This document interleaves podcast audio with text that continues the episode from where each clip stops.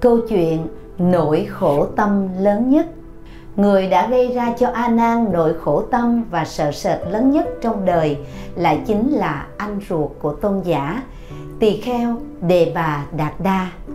Ông vốn là một trong bảy vương tử đầu tiên thuộc dòng Thích Ca đi xuất gia. Có thể ông đã xuất gia vì ham vui, bạn bè, chứ không phải vì lòng chân thành. Bởi vậy, sau khi xuất gia, ông đã không chuyên tâm tu hành mà chỉ khoe khoang những điều kỳ dị để lòe người và ôm ấp ý tưởng cầu chứng thần thông. Tuy là anh em ruột nhưng tính tình của đề bà Đạt Đa và A Nan hoàn toàn khác biệt nhau. Tâm tính của đề bà Đạt Đa vốn không chính trực mà cũng không biết an phận. Đã nhiều lần Phật khuyên ông hoàng tục thà là một cư sĩ tại gia để hộ trì đạo pháp còn hơn là sống trong tăng đoàn mà gây rối ren, tiền lụy. Nhưng ông nhất định không nghe. Ông xin phật dạy cho ông về thần thông, nhưng phật bảo ông cần thanh lọc thân tâm, chứ không nên ham có thần thông. Vì thần thông không thay thế được cho đức hạnh. Ông lại không nghe lời khuyên này của phật, cho nên đã đến nhờ hai tôn giả xá lợi phất và một kiền liên dạy thần thông cho mình hai vị tôn giả này biết ông tính tình bất chính, nên cũng từ chối dạy thần thông, mà chỉ dạy cho ông quán niệm về những nguyên lý khổ, không, vô thường, vô ngã mà thôi. Do đó, lòng thù nghịch của ông đối với phật mỗi ngày một lớn. Ông nghĩ chỉ có cách giết phật thì mối hận trong tâm ông mới giải tỏa được. Hơn thế nữa, ông lại còn có thể thay phật làm giáo chủ của giáo đoàn. Một ngày kia, khi ông đang ngoạn cảnh trên đỉnh núi kỳ xà quật, thì bỗng thấy phật cùng tôn giả a nan đang đi ngang dưới chân núi. Thật là cơ hội nghìn năm khó gặp. Ông bèn xô một tảng đá thật lớn cho lăn xuống để hại phật. Tuy có thấy người em ruột của ông đang đi sau phật, nhưng ông vẫn dựng dưng, không chút động tâm vì tình máu mủ. Phật thấy tảng đá đang lăn xuống nhưng không né tránh. Còn tôn giả thì vội vàng chạy ra xa. Nhưng tảng đá chưa chạm người Đức Phật thì đã dừng lại. Tôn giả chạy lại hỏi rối rít. Thế Tôn có sao không? Chắc cũng lại ông anh của con là đề bà Đạt Đa muốn ám hại Thế Tôn nữa đây. Cảnh vừa rồi thật nguy hiểm cho Thế Tôn quá, làm con sợ hết hồn. Phật an nhiên trả lời A Nan à dùng bạo lực hoặc âm mưu hiểm ác để hại Như Lai thì không bao giờ hại được. Trước đây Đề Bà Đạt Đa đã từng lén hành thích Như Lai, sau đó lại thả voi say để hại Như Lai và bây giờ thì xô đá để giết Như Lai. Thầy đừng lo lắng, ai tạo nghiệp thì chịu quả báo, không có gì là nguy hiểm đối với Như Lai nhưng nguy hiểm thật sự là đối với thầy phải không a nan? Thầy xem vừa rồi thầy làm gì vậy? Định lực của tôn giả thật không thể bị kịp với phật. Việc vừa rồi làm cho tôn giả tự thấy xấu hổ bèn mỉm cười thưa. Lúc nãy vì sợ quá mà con đã mất tự chủ. Phật cũng mỉm cười vỗ về tôn giả rồi thầy trò tiếp tục bước đi sau khi sự việc này xảy ra không lâu, một hôm tôn giả theo Phật đi hành hóa, đang trên đường bỗng thấy đề bà Đạt Đa dẫn một đoàn người từ đằng trước đi lại. Phật liền tránh mặt, rẽ vào một con đường nhỏ mà đi. Tuy là người ôn hòa, nhưng trong trường hợp này, tôn giả cũng cảm thấy không bằng lòng nên bạch Phật. Bạch Thế Tôn, sao Thế Tôn lại lẩn tránh đề bà Đạt Đa? Sư huynh con là đệ tử của Thế Tôn. Có thể nào Thế Tôn lại sợ sư huynh con? Biết lòng tôn giả đang bất bình, Phật an ủi. A Nan, Không phải như Lai sợ ông ấy, Mà chỉ vì không muốn chạm mặt với ông ta đó thôi. Tâm tính ông ta hiện chứa đầy những tư tưởng hung ác, Cho nên tránh gặp mặt ông ta thì vẫn hơn. Vả lại đâu nhất thiết chúng ta phải chạm trán với người lòng dạ đen tối phải không an an? Một hôm khác đề bà đạt đa lại đến quấy nhiễu đạo tràng của phật. Lúc đó đang tĩnh tọa trong tỉnh thất bên ngoài ông đứng trước đại chúng nói thật lớn tất cả những vị tin theo tôi thì hãy đứng sang bên này. Cả đại chúng không ai buồn nhìn đến ông ta. Ông quát mắt nhìn về phía a nan giọng trách cứ À a nan mi là em ruột ta mà cũng không theo ta sao? Dù vẫn rất hòa nhã, nhưng tôn giả cũng đã bực bội lắm rồi, đã không thể nhịn được nữa rồi, bèn nói thẳng. Hôm nay thật là may mắn cho sư huynh lắm đấy. Nếu có hai vị tôn giả xá lợi phất và một kiện liên ở tại đây, thì hai vị ấy không thể để cho sư huynh buông lung như vậy đâu. Đức thế tôn đang tĩnh tọa xin sư huynh không nên làm khuyên náo. Sư huynh hung ác như vậy tất sau sẽ gánh lấy quả báo rất xấu xa. Em thật lo buồn cho sư huynh. Đề bà Đạt Đa giận tái mặt Cơ hồ muốn đánh tôn giả. Nhưng khi ông nhìn thấy người em của mình xưa nay Chưa bao giờ tức giận đến thế Bất giác tay ông trùng lại Rồi không nói không rằng bỏ đi một mạch không bao lâu quả báo nhãn tiền đã đến với đề bà Đạt Đa và ông đã phải chết một cách vô cùng thảm thiết. Riêng tôn giả A Nan khi nghĩ đến mình có một người anh như vậy, lòng thấy đau buồn khôn tả.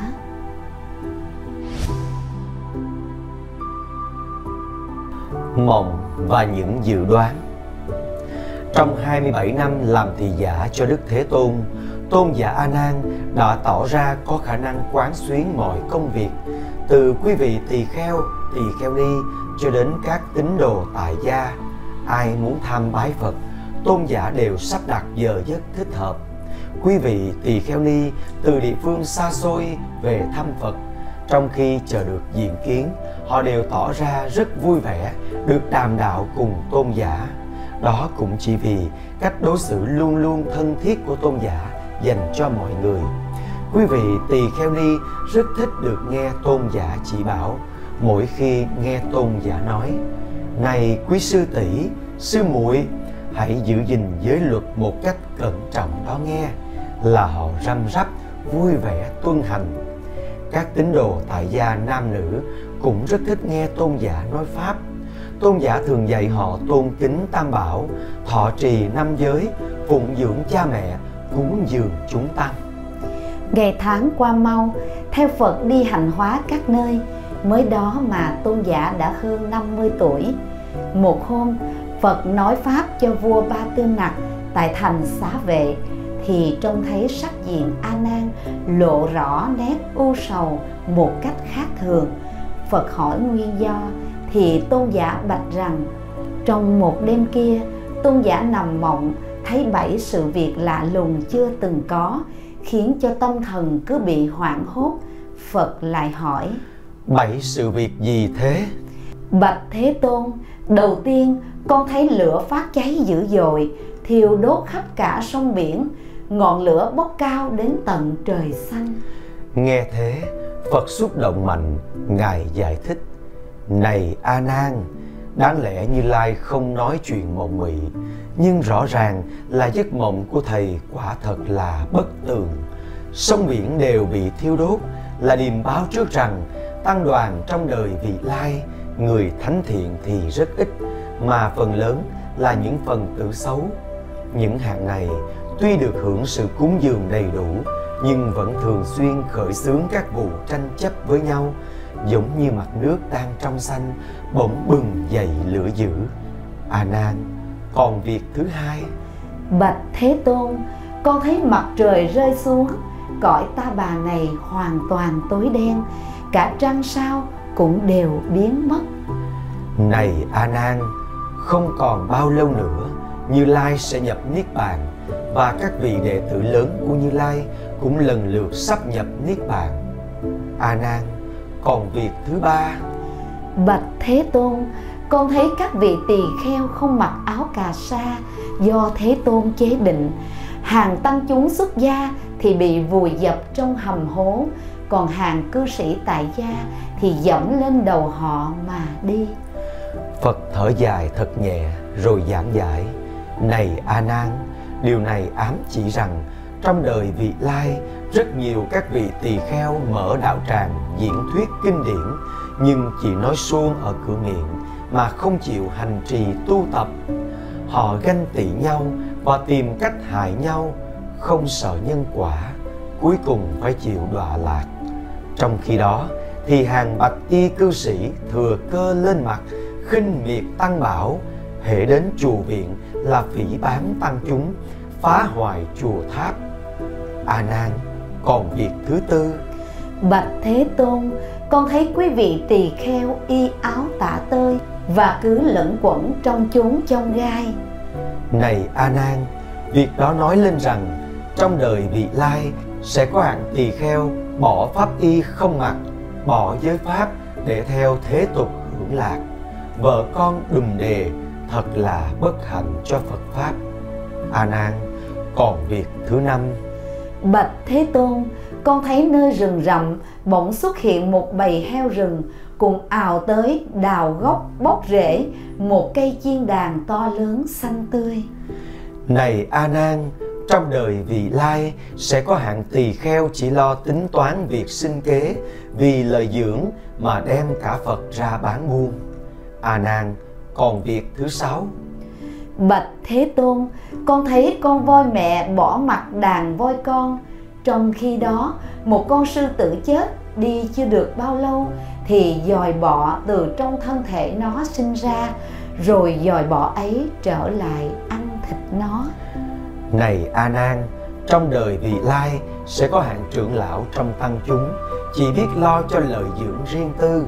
Đối với hàng hậu sinh thì bỏ mặt, không lưu tâm dìu dắt cũng như con voi mẹ bỏ mặt đàn con còn những loài dòi bọ sinh ra từ thân thể sư tử rồi trở lại ăn thịt sư tử là ám chỉ rằng sẽ không có hàng ngoại đạo nào có thể hủy hoại được Phật Pháp mà chỉ có chính những hàng đệ tử xuất gia cũng như tại gia của Phật mới tự hủy hoại Phật Pháp mà thôi.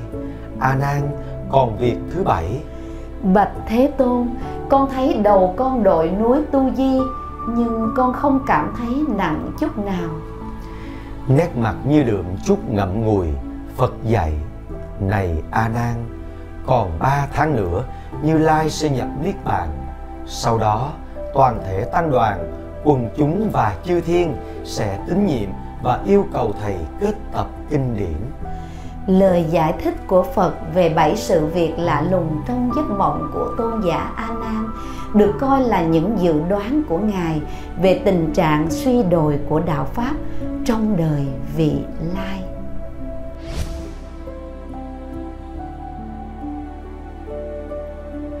Thỉnh giáo lần cuối trước giờ phút Phật nhập Niết Bàn 49 năm sau ngày thành đạo, Từ chỗ động trở về chỗ tỉnh Tại thành Kautina, Kusinara Cách thành Ca Tỳ La Vệ hơn 30 dặm Trong rừng cây sala, Đức Thế Tôn tuyên bố nhập Niết Bàn Giống như mặt trời lúc sắp lặn Phát ra thứ ánh sáng đẹp đẽ rạng ngời Kim thân Phật cũng phát tỏa hào quang rực rỡ khác với ngày thường.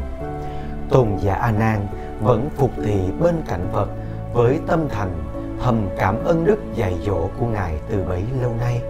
Mà giờ đây, phước đức cũng như trí tuệ của tôn giả đã đến chỗ thành thục. Tôn giả đã sửa soạn xong chỗ nằm cho Phật.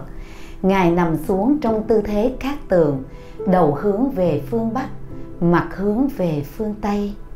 Mặt trời lặn dần, màn đêm từ từ buông xuống bao phủ khắp thế gian mùa này không phải là mùa hoa nở của cây sa la, nhưng hoa sa la đang nở rộ khắp trong khu rừng và hoa đang rơi rải rác chung quanh phật. Tôn giả quỳ sát bên ngài, thưa thật nhỏ. Bạch thế tôn, từ nay về sau, đối với nữ giới, chúng con nên có thái độ như thế nào? Xin thế tôn dạy cho chúng con một lần nữa phật nhìn khắp lượt các vị đệ tử đang quỳ chung quanh, rồi dạy, này a nan, người đã có quyết tâm cởi bỏ phiền não để tiến bước trên đường giác ngộ, thì không bao giờ để cho hình bóng người đàn bà ngự trị trong tâm mình. Riêng về thầy, tuy bây giờ tuổi cũng đã sắp về già, nhưng nếu thầy đừng nhìn tới đàn bà thì vẫn tốt hơn trong trường hợp bất khả kháng, không thể không nhìn được. Nếu thấy một bà già, thì thầy nên xem bà ấy là mẹ của mình. Nếu là một thiếu phụ lớn hơn mình chút ít, thì xem đó là chị của mình. Nếu là một thiếu nữ trẻ hơn mình, thì xem đó là em mình. A nan, thầy hãy nhớ kỹ những lời như lai vừa nói. Dạy những lời trên xong phật lại dặn dò tỉ mỉ về các việc trà tỳ, xây tháp. Tôn giả vốn người đa cảm, nên khi những lời giáo huấn ấy thì nghĩ ngay rằng đây chính là những lời dạy sau cùng của phật. Bất giác, lòng đau quặn thắt, nước mắt chảy đầm đìa, rồi không dám quỳ bên cạnh phật nữa, trốn ra đứng ở một góc vắng, khóc sướt mướt. Tôn giả nghĩ, phật sắp nhập niết bàn rồi những huynh đệ khác đều đã khai ngộ, mà chỉ riêng mình thì vẫn còn tối tăm. Rồi đây, mình sẽ trông cậy vào ai để được khai ngộ? Tôn giả lại nghĩ, từ đây đâu còn bậc ân sư để được hầu hạ. Càng nghĩ đến những điều ấy, tôn giả càng thấy đau đớn như đứt từng khúc ruột. Phật nhìn lại không thấy a nan đâu, liền sai người đi tìm tôn giả trở lại quỳ chỗ cũ, phật an ủi. A nan, thầy không nên đau buồn nữa. Có hội họp thì có chia ly, có lúc phồn vinh thì cũng có lúc suy tàn. Không phải như lai đã từng nói với thầy như thế sao? Thế gian là vô thường, có sinh thì nhất định phải có tử. Đem sửa lại một chiếc xe hư để dùng thì đâu phải là biện pháp lâu bền cái xác thân hữu vi này sẽ hoại diệt, nhưng pháp tính như lai sẽ bảo hộ quý thầy. A nan, thầy hầu hạ như lai đã rất lâu, rất siêng năng và chịu khó. Thầy đối với như lai hoàn toàn không có điều gì sơ xuất thầy hãy tinh tấn lên, không bao lâu nữa thầy sẽ cởi bỏ được mọi sự trói buộc của phiền não và chứng ngộ đạo giải thoát. Tôn giả lại xúc động, nhưng phải cố nén tiếng khóc. Phật nhìn khắp đại chúng nói, này quý thầy, trong bao nhiêu năm qua, đại đức a nan đã thân cận và săn sóc như lai hết lòng. Đại đức là người nhu hòa, hiền lành, nghe pháp không bao giờ quên. Công đức của đại đức sẽ sáng rỡ mãi ở thế gian tôn giả lại phải lấy tay che mặt khóc và một lần nữa bỏ trốn ra ngoài. Hôm ấy là ngày trăng tròn của trung tuần tháng 2 ánh sáng trăng trong mát, bàn bạc chiếu tỏa khắp rừng sa la. Tâm đức tịch tịnh, cao vọi của phật cũng thấm đượm toàn thể mọi người có mặt. Đã không có cách gì giúp giữ được bầu không khí nghiêm tịnh lúc đó vì mọi người trong đại chúng, ai cũng khóc lóc bi thương vả chăng? Dù quý vị đã là bậc thánh chứng đạo đi nữa, cũng làm sao thoát khỏi tình người trong giờ phút ấy? Đại chúng cứ khóc mãi không thôi, nhưng họ cũng bảo nhau, nước mắt thì làm được gì trong lúc này? Tại sao không cùng nhau hội ý để xin phật chỉ giáo cho những vấn đề có liên quan đến sự trường tồn của chánh pháp, há chẳng tốt hơn ư? Họ lại ra ngoài tìm a nan vào và cử tôn giả làm đại diện cho đại chúng để xin tham vấn phật những vấn đề như sau. Thứ nhất, sau khi đức thế tôn nhập diệt, đại chúng sẽ tôn ai làm thầy? Thứ hai, sau khi đức thế tôn nhập diệt, đại chúng sẽ lấy gì để an trụ?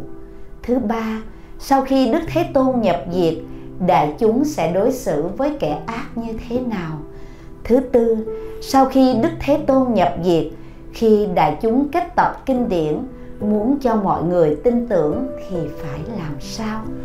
Với vẻ mặt từ ái như thường ngày, phật dạy, này a nan, thầy và đại chúng hãy nhớ kỹ, quý thầy hãy lấy giới luật làm thầy, hãy y vào bốn đối tượng quán niệm mà an trú.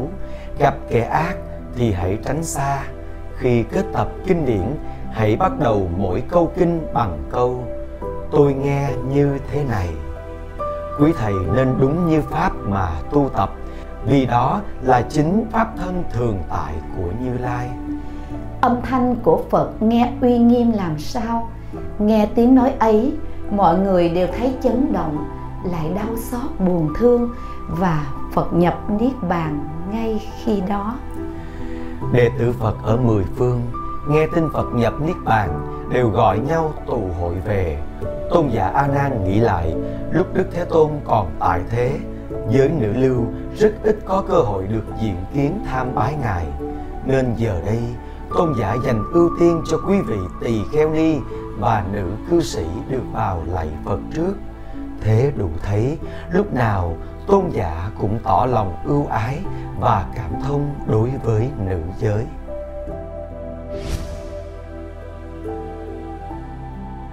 Tham dự đại hội kết tập kinh điển. Phật nhập niết bàn rồi, a nan cảm thấy mình như đứa con dại vừa mất mẹ hiền. Sau khi lễ ti hoàn mãn, tôn giả một mình trở về tu viện để tưởng niệm bậc ân sư.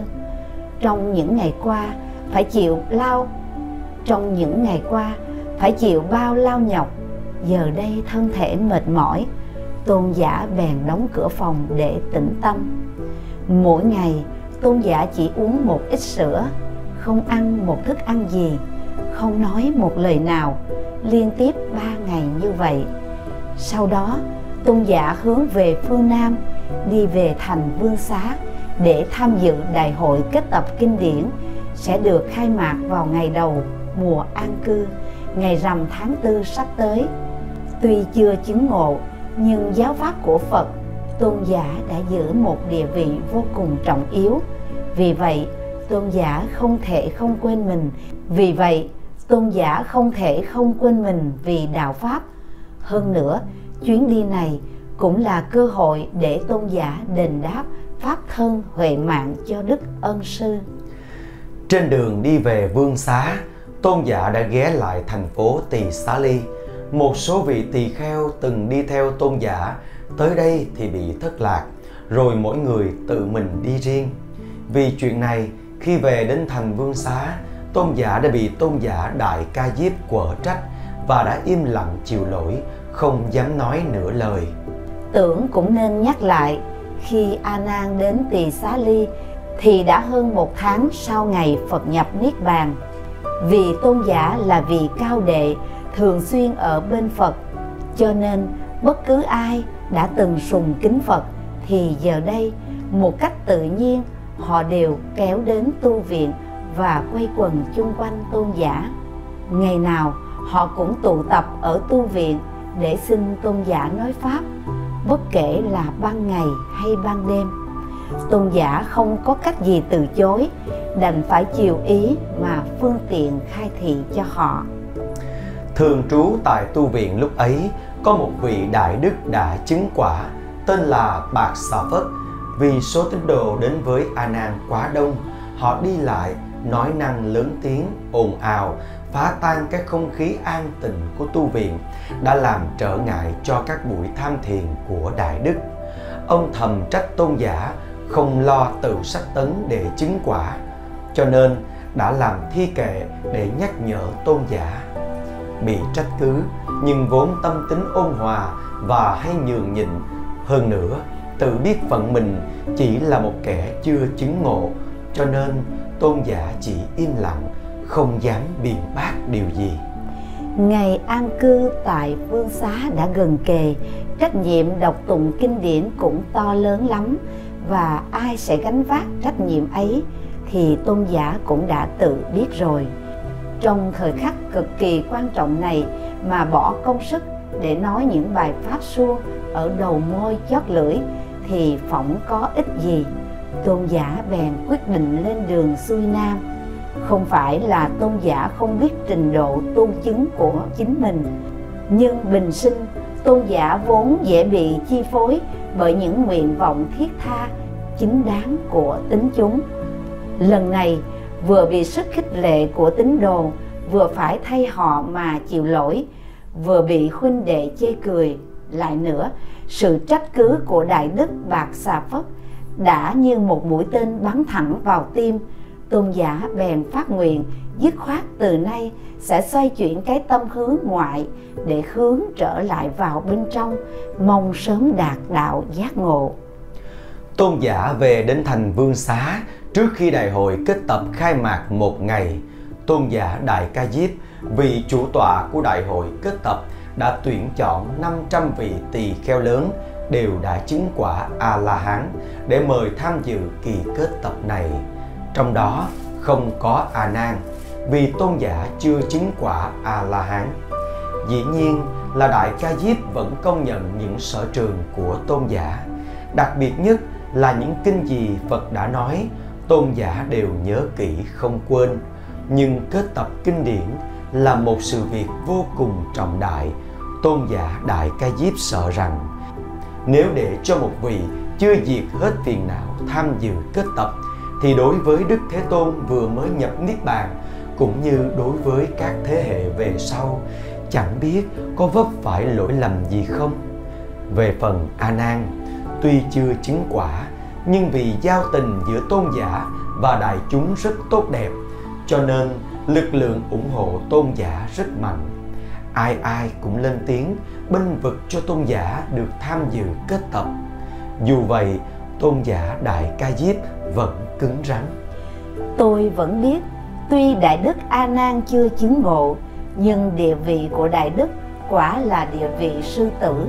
Mặc dù vậy, trong giờ phút hiện tại này, Đại Đức chỉ như con sư tử ở giữa bầy giả can mà thôi.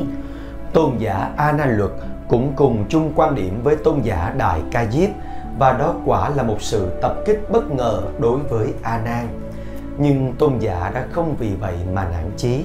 Như một người có sức bật lớn, càng bị đè nặng thì sức vọt càng cao. Đối với tôn giả, bao nhiêu sự đả kích đều trở thành là những tăng thượng duyên. Bởi vậy, ngay buổi chiều hôm ấy, tôn giả đã buông bỏ tất cả trầm tư, nỗ lực thiền quán và đến khuya thì hoát nhiên đại ngộ. Sáng hôm sau tôn giả không đợi mở cửa động, đã dùng thần lực đi vào đại hội. Toàn thân tôn giả lúc ấy hiển lộ một phong thái đào mạo, sáng tỏ như mặt trăng vừa ra khỏi đám mây, rạng rỡ như đóa sen mới nở dưới ánh mặt trời buổi sáng, làm cho cả thánh chúng đều kinh ngạc và nhiệt liệt xưng tán. Rồi ngay lúc đó dưới sự chủ trì của tôn giả đại ca diếp và sự đồng tâm suy cử của toàn thể đại hội, tôn giả lên pháp tòa bắt đầu đọc tụng. Tôi nghe như thế này, thuở ấy đức thế tôn ngự tại. Tất cả những gì đã được nghe và ghi nhớ kỹ, giờ đây tôn giả đọc tụng lại lầu lầu. Tất cả quý vị tỳ kheo hiện diện được nghe lại những lời dạy dỗ của phật đều vô cùng cảm kích những bộ kinh được kết tập lần đầu tiên trong kỳ đại hội danh tiếng này như Trường A Hàm, Trung A Hàm, Tạp A Hàm, Tăng Nhất A Hàm, Thí dụ, Pháp Cú đều do chính tôn giả đọc tụng lại. Nhập Niết Bàn sau khi Phật nhập diệt, trưởng lão Đại Ca Diếp đã được tôn cử kế thừa y bác của Phật để lãnh đạo giáo đoàn. Rồi 20 năm sau, trưởng lão lúc ấy đã hơn 100 tuổi cũng vào núi Kê Túc nhập diệt. Sau khi đã phó truyền đạo nghiệp cho tôn giả A Nan, lúc ấy đã hơn 80 tuổi. Tôn giả kế thừa Phật nghiệp cũng là việc tự nhiên như hoa nở về mùa xuân và đó cũng là điều mong mỏi trước đây của Đức Thế Tôn. Như vậy, Phật giáo đương thời dưới sự ủng hộ của vua A Xà Thế đã phát triển một cách bình thường. Đến khi trưởng lão Đại Ca Diếp nhập diệt thì những vị đệ tử lớn thường thân cận bên Phật thuở trước, bây giờ chỉ còn lại một mình tôn giả A Nan. Một năm trôi qua lại thêm một tuổi, năm ấy tôn giả đã 120 tuổi một ngày nọ đang đi trên đường thì tôn giả nghe một thầy tỳ kheo trẻ tuổi đọc một bài kệ mà trước đây Phật đã từng dạy. Đại Đức đọc rằng Nếu người sống trăm tuổi không thấy hạt thủy lão, chi bằng sống một ngày mà thấy được hạt ấy. Bài kệ đã được đọc sai hoàn toàn, đúng như tục ngữ có nói, lấy râu ông nọ cắm cầm bà kia. Tôn giả nghe thế thì tiến đến bảo cho Đại Đức biết nên đọc lại bài kệ cho đúng như sau. Nếu người sống trăm tuổi không hiểu pháp sinh diệt, chi bằng sống một ngày mà hiểu rõ pháp ấy. Đại Đức nghe tôn giả bảo thế thì trở về thưa lại với thầy mình. Ông ta bực mình bảo đệ tử. Ông đừng nên nghe lời A Nan nói bậy. Ông ấy bây giờ đã già lẫm cẩm rồi, đã mất trí nhớ, không còn sáng suốt như trước nữa đâu. Những gì ta đã dạy thì không thể nào sai trật được. Vị tỳ kheo trẻ lại đem những lời của thầy mình đến thưa lại với tôn giả. Thoạt nghe qua, tôn giả muốn đến hỏi vị kia tại sao lại dám thốt những lời khiếm nhã như vậy. Nhưng rồi nghĩ lại, những người như thế dù nói gì cũng vô ích, nên thôi, vốn một mực ôn hòa nhường nhịn. Cho nên, dù đang ở địa vị lãnh đạo giáo đoàn với đầy đủ giáo quyền tối thượng, tôn giả vẫn lấy đức nhường nhịn làm căn bản sự thế. Tuy nhiên, một thánh tăng với 120 tuổi đời như tôn giả, đối với mọi sự ở thế gian, vốn sớm đã không chút gì tham luyến huống chi. Sau khi sự việc này xảy ra, càng suy ngẫm là càng thấy ngán ngẩm cõi đời. Tôn giả nghĩ, cõi đời này thật hết thuốc chữa. Phật nhập niết bàn chưa bao lâu mà người ta đã hiểu phật pháp sai lạc đến như vậy. Thì trong tương lai, những tà tri tà kiến nảy sinh trong giáo đoàn sẽ nhiều nữa. Nói sao cho xiết? Ta vì đức thế tôn mà kết tập kinh điển nhưng người ta cứ ôm dự kiến chấp mà không hành trì đúng theo giáo pháp thì dù ta ở lại thế gian cũng chẳng ích gì. Khi nghĩ như vậy tôn giả chợt nhớ đến phật đến xá lời phất một kiền liên đại ca diếp rồi lại nghĩ tiếp. Ôi những vị ấy như chim bay theo cơn lốc đều đã nhập niết bàn. Giờ chỉ còn lại một mình ta như khu rừng bị đốn sạch, chỉ còn lại một cây cổ thụ, dù lớn nhưng làm sao đủ để ngăn gió che mưa. Thế gian sao mà tịch mịch? Thôi thì ta cũng nên nhập niết bàn. Ý nghĩ ấy liền trở thành quyết định. Tôn giả bèn đem giáo pháp truyền lại cho đệ tử là thương đa hòa tu, tức sanavasi, rồi ôm bát nhắm hướng bắc mà đi về sông Hằng. Đúng vào lúc ấy, vua A Xà Thế của nước Ma Kiệt Đà sắp cất quân sang đánh nước Tỳ Xá Ly mà sông Hằng là ranh giới giữa hai nước đó. Nếu nhập diệt ở Ma Kiệt Đà thì xá lợi sẽ không được chia cho Tỳ Xá Ly và ngược lại. Nếu nhập diệt ở Tỳ Xá Ly thì xá lợi sẽ không được chia cho Ma Kiệt Đà. Bởi vậy, tôn giả quyết định sẽ nhập diệt ở trên không trung ngay chính giữa sông Hằng. Vua A Xà Thế khi hay tin tôn giả sắp nhập Niết Bàn thì cơ hồ muốn té xỉu. Nhà vua tức tốc dẫn người ngựa đuổi theo và khi đến bờ sông thì thuyền của tôn giả đã ra đến giữa dòng. Nhà vua liền sụp lạy và kêu lớn Kính lạy Phật tự tại hơn hết trên thế gian Xin người thương xót ban cho chúng con niềm an tịnh.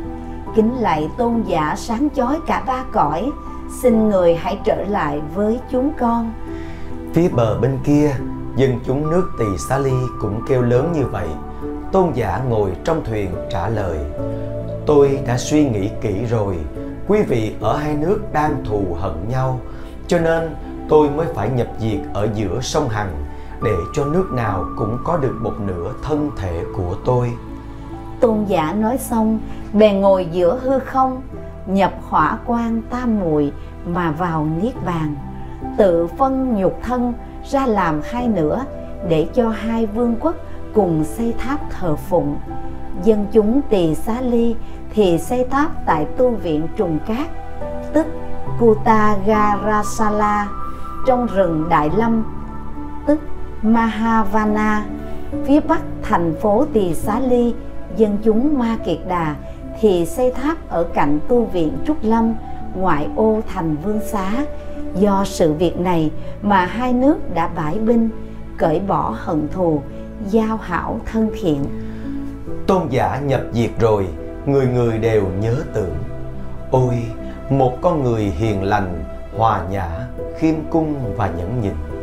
Ôi, công lao của tôn giả đối với đức thế tôn to tác dường bao, sự cống hiến của tôn giả cho phật pháp, vĩ đại biết chừng nào.